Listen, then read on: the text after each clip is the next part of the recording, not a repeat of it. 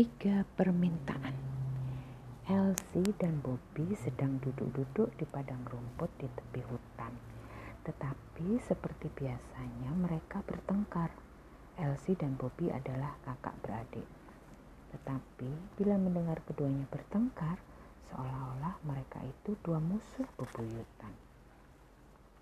Sudah kukatakan aku tak suka pergi ke hutan sini, aku ingin pergi ke bukit, ucap Elsie. Kau selalu mau menang sendiri, tak sekalipun mau menuruti keinginanku. Kau mengada-ada, sahut Bobby. Kaulah yang selalu mau menang sendiri. Aku selalu kau paksa menuruti keinginanmu. Uh, aku benci kau. Tapi aku tak suka. Elsie hendak mengucapkan sesuatu. Tetapi tiba-tiba ia terhenti. Terlihat olehnya ada yang bergerak-gerak di dekat rumpun bunga mangkokan tak jauh dari tempatnya duduk. Cepat diraihnya benda yang bergerak tadi. Betapa terkejutnya Elsie. Ternyata yang bergerak-gerak itu seorang peri mungil. Makhluk kecil itu berteriak-teriak dan meronta minta dilepaskan. Tapi Elsie tak mau melepaskannya dipegangnya makhluk itu lebih erat lagi. Lihat, serunya kepada Bobby. Lihat, aku dapat bidadari. Lepaskan aku, jerit si peri. Sakit badanku kau pegang seperti ini. Suruh dia mengabulkan tiga permintaan kita. Bobby tiba-tiba. Ayo suruh dia. Siapa tahu keinginan kita terwujud.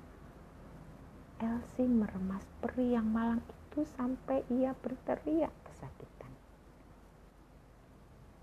Kalau kau ingin lepaskan, kabulkan tiga permintaan kami, katanya.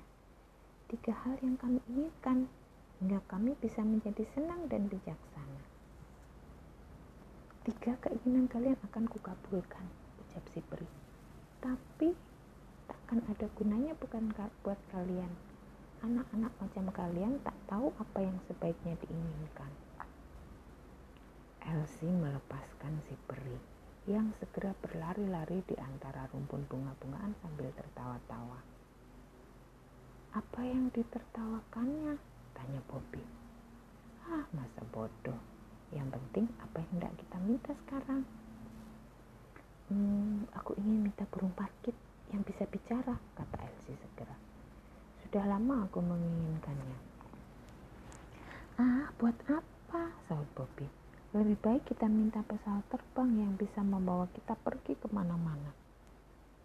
Aku segan kalau terbang, kalau kamu yang jadi pilotnya, ujar Elsie.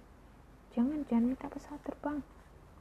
Pokoknya aku akan minta pesawat terbang, kata Bobby. Ia pun segera mengucapkan permintaannya. Aku ingin mempunyai pesawat terbang kecil yang bisa ku naiki dan membawaku terbang. Tiba-tiba sebuah pesawat terbang kecil yang sangat bagus turun dari langit dan mendarat di sisi Bobby. Betapa girangnya hati Bobby. Ia cepat-cepat naik ke dalamnya sambil meringis kepada Elsie yang marah-marah. Dasar anak bodoh, kau sia-siakan kesempatan bagus begini cuma untuk minta benda macam begitu, katanya. Elsie beranjak naik ke dalam pesawat hendak mengguncang-guncang saudaranya. Diraihnya bau Bobby dan ditariknya ia keluar dari pesawat terbangnya. Aku ingin kau berada di tempat yang jauh sekali, teriaknya jengkel. Tak senang punya saudara seperti kau. Mesin pesawat berbunyi dan baling-balingnya mulai berputar. Keinginan Elsie terwujud. Bobby dibawa terbang jauh sekali.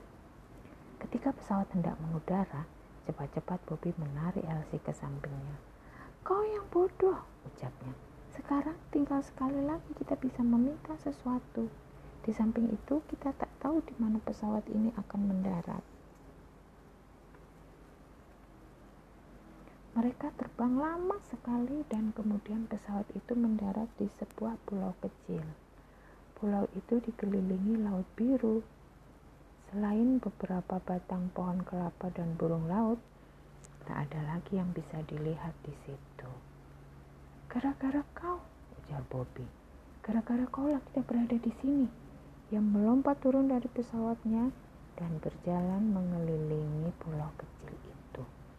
Ketika kembali, wajahnya nampak suram. Kita tak bisa tinggal di sini. Tak ada yang bisa dimakan. Bisa-bisa kita mati kelaparan. Kita harus pulang. Bagaimana caranya? Tanya Elsie. Naik pesawat ini lagi, sahut Bobby. Ayo naik. Setelah sampai di rumah nanti, kita harus sangat berhati-hati menggunakan kesempatan terakhir untuk meminta sesuatu. Keduanya naik ke dalam pesawat. Tetapi pesawat itu tak mau terbang. Mesinnya mati dan baling-balingnya tidak berputar. Rupanya Terpaksa kita menggunakan kesempatan terakhir untuk minta diterbangkan pulang, kata Bobby dengan sedihnya. Sayang, kesempatan begini bagus tersia-sia begitu saja. Pesawat terbang, kami ingin kau membawa kami pulang.